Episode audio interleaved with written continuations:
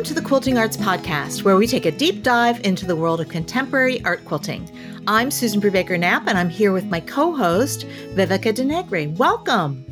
Hey, it's great to see you again, Susan. I love seeing your face on the screen. It's always fun. You too. It's been a few weeks since we've spoken. Our last podcast was with Jane LaFazio, which was really fun. And we talked about sketchbooks and things like that. And we're going to have a sort of similar or related, I should say, podcast theme this time where we're talking about repetition and working in a series. And our artist in residence this time is going to be Ana Buzzalino. She'll join us in a couple of minutes. Wonderful. I love Anna's work. Yeah, me too. And she's been on Quilting Arts TV a lot, and I follow her on social media. She has been doing some really interesting stuff. Absolutely. And when we think about, you know, working in paper and pen and fabric and thread, thinking about what that means, it's really interesting to look at different artists and how they do it. So last time we had Jane LaFazio on, who has a wonderful practice of working in her sketchbook as well as making art quilts. And it's going to be really interesting to be able to compare and contrast a little bit how Ana Buzzalino also has a similar practice with very, very different results. So that's I think, a really cool thing. So have you ever worked in a series, Susan? You know, I don't really think I have, but then if I look at my work, sometimes I see patterns.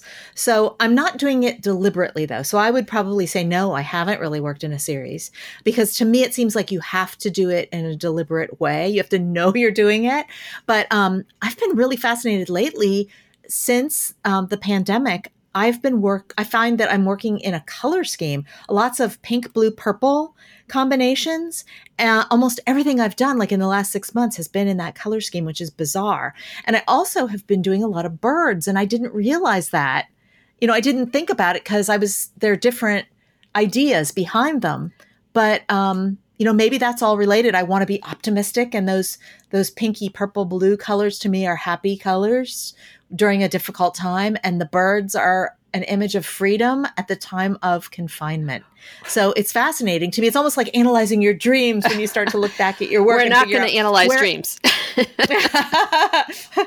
you know, I do think that if you work in a series, you need to be deliberate about it, and you need to make it part of your practice. See, I don't agree with you at all.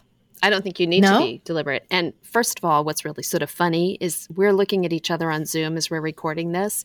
And I don't know if you realize it. I want you to look at your face. And I'm going to put a picture of the four of us, actually there are four of us on the call right now, into our show notes so people can see what I'm seeing. You are wearing a pink blouse.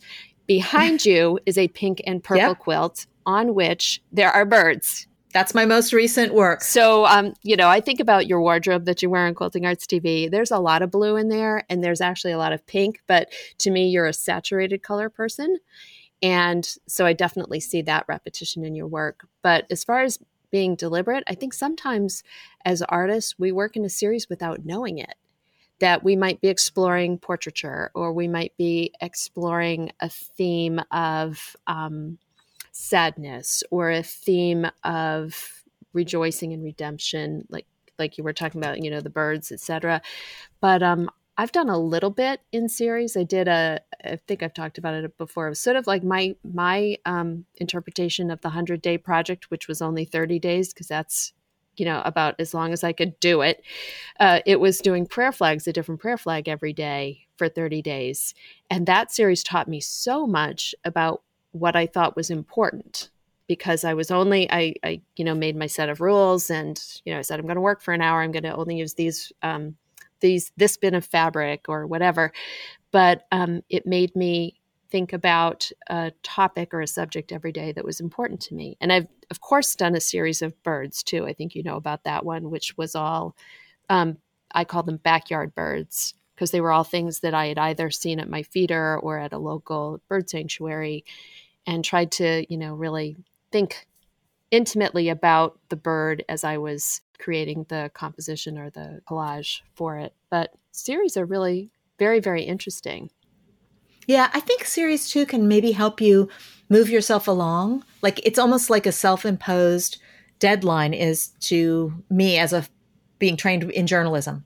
it gives you something to aim for every day, and it keeps you moving along. And that's really important to me right now, because I'm still struggling with that coronavirus paralysis that hits me. So maybe it would be really great for me to set that kind of a deadline or that kind of a goal of working in a series, even if it's just in my sketchbook for a little while. Mm-hmm. Have you ever written a series, like a series of articles before? As a journalist, I'm thinking. Well, when I was a journalist, I worked mostly as a graphic designer. I've written series of articles for Quilting Arts on thread sketching. So yeah, I think it does help you. I sure made a ton of work when I was doing those articles.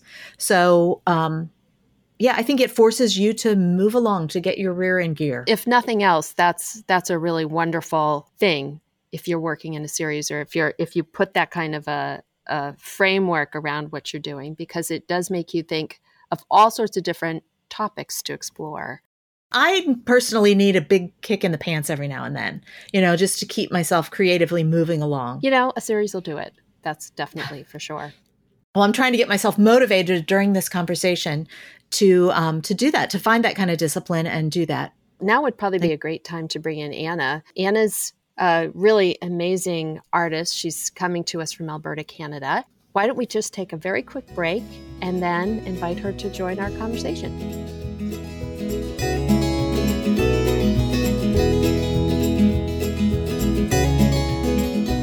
Ana Buzzalino is an award-winning textile artist and quilt maker.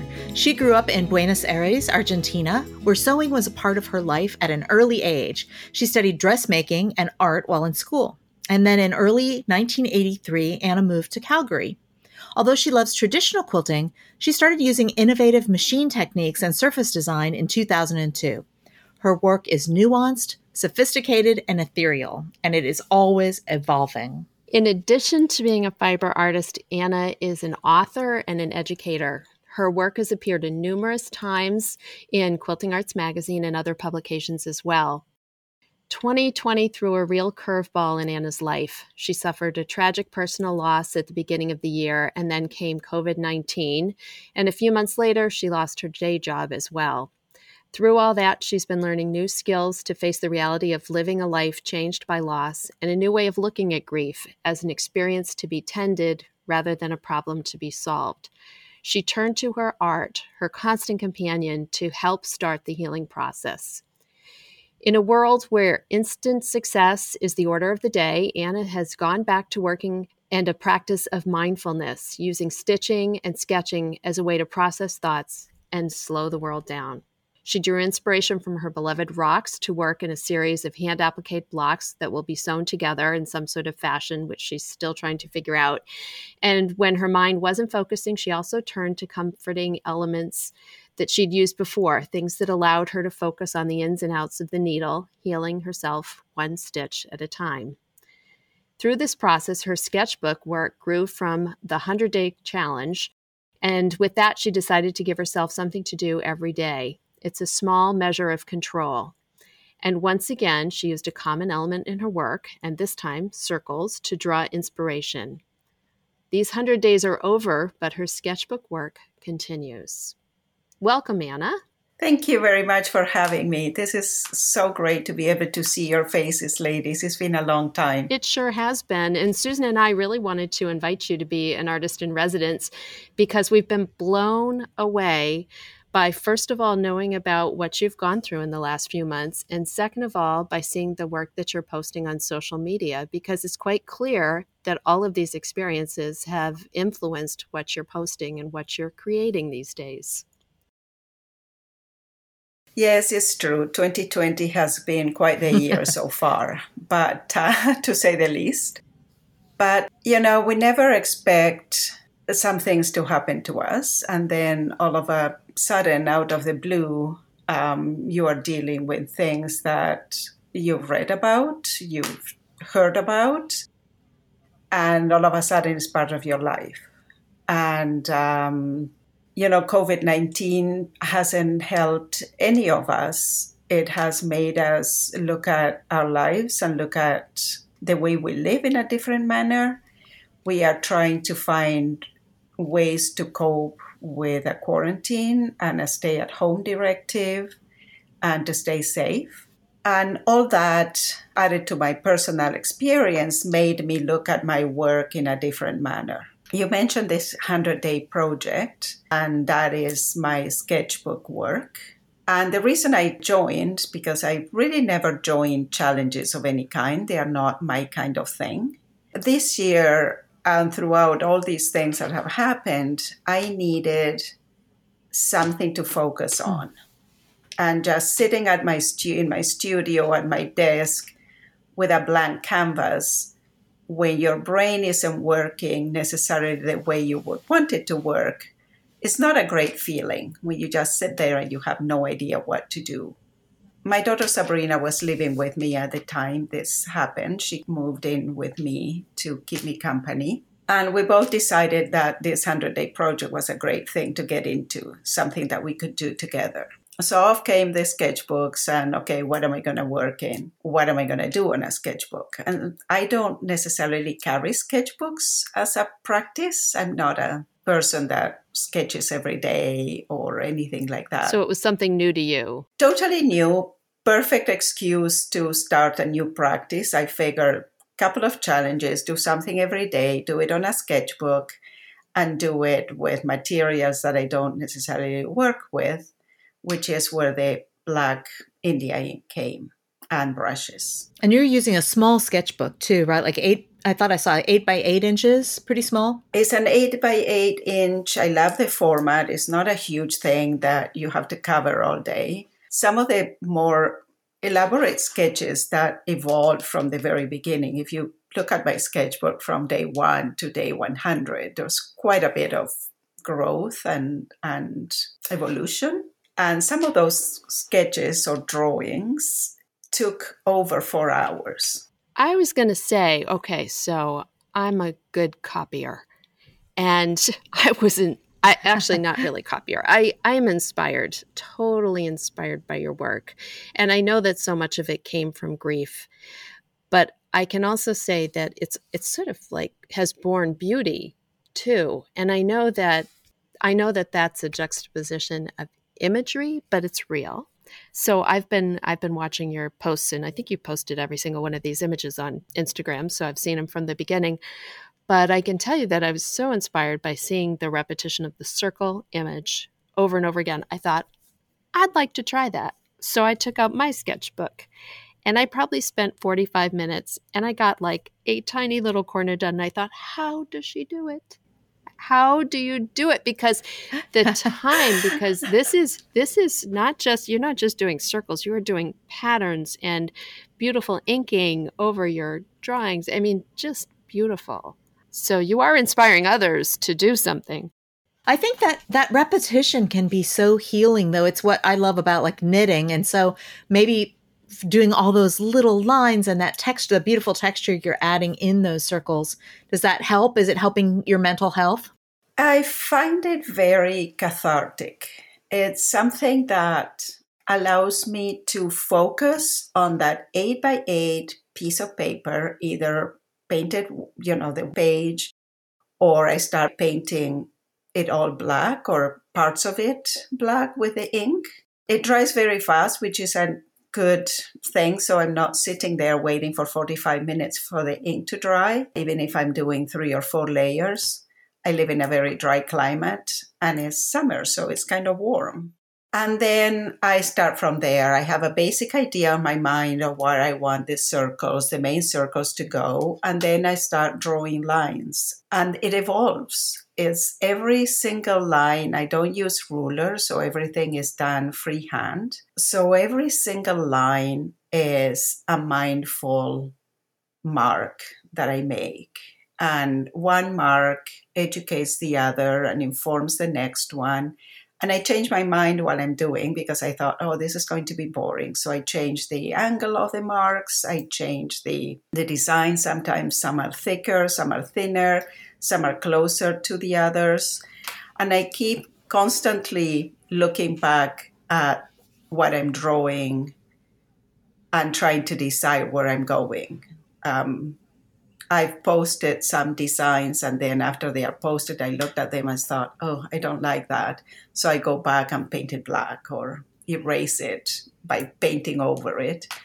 When it's black, it's much easier. When it's black, when it's white, it's like, okay, you are stuck. You have to live with it. So if you paint it black, are you going over in white? I am using Posca markers for the white on black. So if I'm using a white page, the first thing I do is I decide if I'm going to block some pieces of it in black, which I usually paint some of the circles black. And then over that come the Posca markers. And Posca markers are acrylic ink, right? They are acrylic paint. So that white can sit on top of the black, or black on top of the white paper. Yeah. And because they are all acrylic-based products, they play nicely together. As you've worked, are you feeling like you're happier with what you're doing, that you're going in different directions? What has working in a series like this done for you artistically? You know, working in a series is, I was listening to you talk about it, and to me, it's not deliberate. It just happens, because when you're working on one, I never really set out to work on a series. It just happened because you're working on one and all of a sudden think, oh, I could have done that. Or what happens if I do this? Or wouldn't it be great to make another one, but that looks like that? So my work in a series, and this sketchbook is a little bit different because it's all based on circles and circular objects and string. It made me realize that, to me, it works. It gives me a jumping off point to do something else. I have printed some of the designs on fabric. I received the first three I did a test with Spoonflower. I'm quite happy with them. There are some things that I need to adjust, probably photography-wise. My friends have been bugging me to send my designs to somebody. You need to. To see if I can get a fabric line. Yeah, because I want yardage. I look at those and I'm like drooling over them. Yes. I know. I figure that if I could have somebody call me and say, oh my God, we love it. We would love to have this printed on fabric. I would be the happiest person. Because my brain is not working at 100%, everything is an effort, you know. And you can probably understand, because you were talking about trying to get motivated during this COVID. That has changed so much in our lives. It's something so unprecedented that we don't have a basis to grab onto to say, okay, if I do this, this happens. If I do that, that happens. All right, let's just take a quick break and we'll be right back.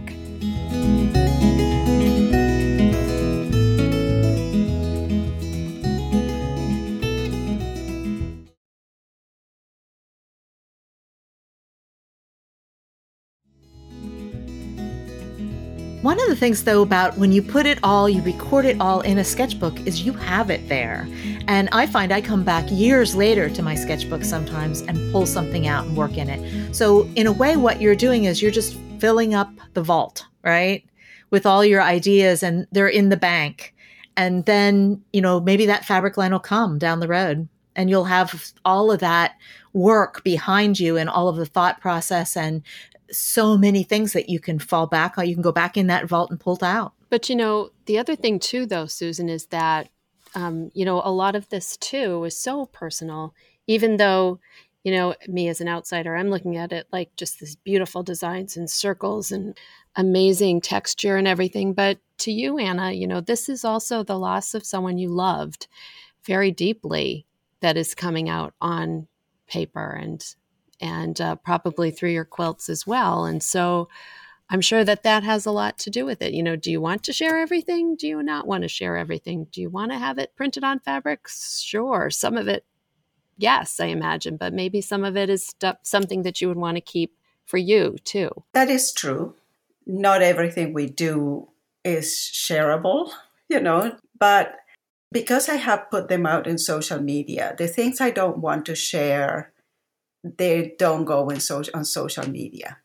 You know, the stuff that is out on social media is stuff that I want to share because maybe it will help somebody else deal with some of the, you know, things that they have in their lives. God forbid that this happens to anybody else, but maybe when loss happens or grief happens, they will go back and think, oh, I remember what she did.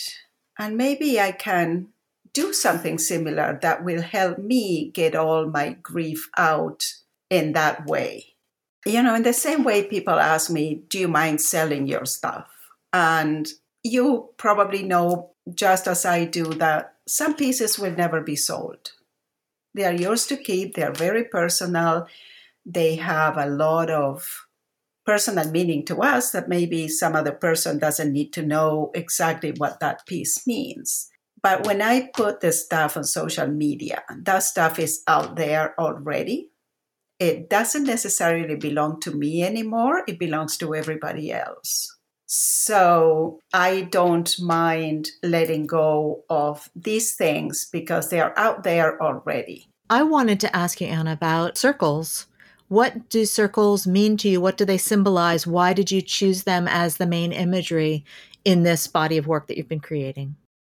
I have always been fascinated with circles, their meaning or infinity and the circle of life and beginning and end. All the mystical and religious meanings that circles have. I'm in love with polka dots. If there's a polka dot out there, I have it.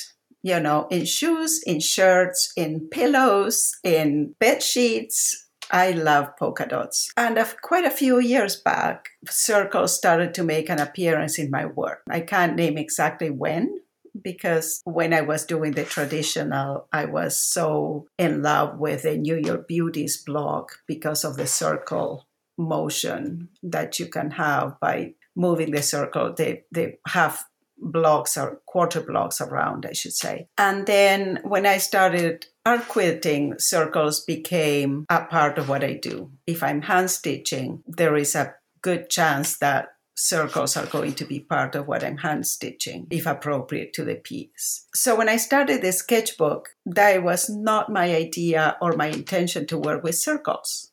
I started doing mark making. It was going to be a mark making sketchbook. And about 3 or 4 days into this, my circles appeared. And the more I made, the more they evolved and the more involved they got. You know, that's the 4 or 5 hours that some days I spend on these. And I usually do them at night. So it's been late nights. You know, it's like 2 o'clock in the morning. I'm thinking, oh my God, I need to go to sleep. Why are you working on them at night? Is it just when it fits into your schedule? Or do you think that that's a time that you're more creative? Why work at night? When my schedule is very flexible, I am basically home and I don't really go out unless I absolutely have to. The economy here in Alberta has somewhat opened, so it's okay to be out. But our COVID cases have gone up back to where we are at a peak high, higher than we were at the beginning. And that is scary for me. We are not young anymore. We are more at risk of things going sideways if you get the virus. So I choose to stay home. It fits my introverted personality, and it fits where I am right now in my life. I sometimes don't feel like talking to people or seeing anybody, and this is a really good excuse to stay home. During the day, I don't know why, it feels more natural to work on piecing or dyeing fabric or working with screen printing or doing anything else works during the day. Around 7 o'clock at night, my day shifts. I usually leave my studio, go downstairs, have something to eat, maybe sit and do some stitching in front of the TV for a couple of hours. Around 9:30 or 10-ish, I think, okay, time for me to go work on my sketchbook. It's dark outside. I can't see anybody. Most of my neighbors are quite far, and I don't see any lights on their windows. So it's like I'm in my little bubble. And my bubble at that time of night is like, I'm going to sit with my sketchbook and my paint brushes and build something. Do you think that you will continue to do this now that you've gotten into the practice? Are you going to keep going? Are you going to shift to a different theme? Or are you going to stop and take some of what you've worked on in your sketchbook and work in a different medium, in fiber? I have an idea of some of the sketches that I've done or the drawings that I've done to turn them into art pieces. And then sometimes I think, oh my God, all those little tiny lines, like, am I going to piece that? So it's like, you could quilt maybe it. Maybe not. I mean, I'm looking at these things. Do it with stitch. I see hand stitches. I see machine stitches. Mm-hmm. Hand stitches. Yeah. Mm-hmm. Yeah. Embroidery. Yeah. Lots of possibilities there. Some, I figure I could applique some pieces. I could hand stitch others. So there's lots of possibilities. But the sketchbook work, I think, will continue. I laugh at myself because these sketchbooks that I love so much are not made anymore. So I found somebody who had quite a few. So I bought 25. It's like bras. You buy one and then they stop making, it's perfect, and they stop making them and you have to adjust. But you've got a stockpile. I figure I'm going to stockpile on these so I don't have to go and find something else that works, because this is fantastic paper. It's 140-pound watercolor paper in these sketchbooks that I managed to get my hands on. So as you can see, I have sketchbooks for a while, a couple of years if I do one every day. I fell in love with it. It feels good to do it. I didn't make one last night. I wasn't in the mood. So if I'm not in the mood, I don't force myself, because my 100-day project is over. And then I've had lots of comments from people following me on social media, which love the work. And it's like, oh my God, don't stop. Keep going. And that's very satisfying as an artist, where somebody else enjoys your work and wants more of it. So I'm trying to do that for me, but also for the people who love what I do, and hopefully influence or inspire somebody else to start on a new, vein in their work. Let me just ask this. We only have a few minutes left, but so if someone is going to be starting a practice of working in a series, I'm wondering what kind of advice you would give to a fiber artist with that hope in mind. What would you suggest that he or she would do? The one thing that I would tell them is that let it happen. Don't force it. And it happens to me that when I am working on one piece, I am already thinking about what I could do different or where I could go with the next one. And they may not look alike. They may not look, it's not that one is blue and the other one will be black and the other one will be red in the same kind of style, but you can try different things, because it's a very dear instructor said, it's just a piece of cloth. And if it doesn't work out, it goes in the fire. She used to say, you cannot salvage everything. You cannot reuse everything. Some things are meant for the fire pit. So, and I know that for a lot of people, our fabric and our cloth is precious, but so is our time. So my advice to most, and my students too, is don't spend time working on what you don't like or what you don't think is going to work. It's time to let it go and start something else. So if a piece that you're working on is not working, just leave it pinned on the design wall for a few days, for a few weeks. And if it doesn't speak to you, just move on. And that's good advice. Good advice about your life right now too. Moving on. Yeah, right? Moving on. One foot in front of the other and onto something new. And that's the one thing is life is too short to work on things that you don't like or that doesn't give you pleasure. So find the things that give you pleasure and spend your time there. That's great. Well, I've loved talking to you. Yeah, thank you for joining us, Anna. It's been a real pleasure. And it's been so nice to see your beautiful smile on the other side of my computer screen. It's been lovely. Thank you, ladies, for everything. This was such an honor to be asked. I was so thrilled when I got your email. I was doing a little dance in my studio. I said, oh, my God, I'm going to be on a podcast. And I was so happy. So I really, really appreciate your support through all this and your support through all the years.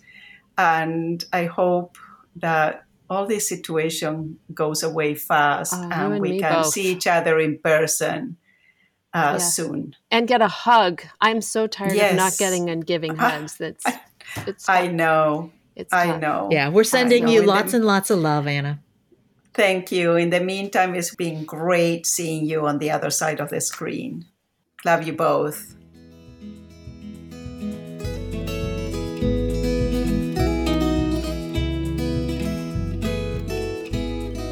Wow, that was very moving to see how she's working through that grief and all these difficulties and making such beautiful work.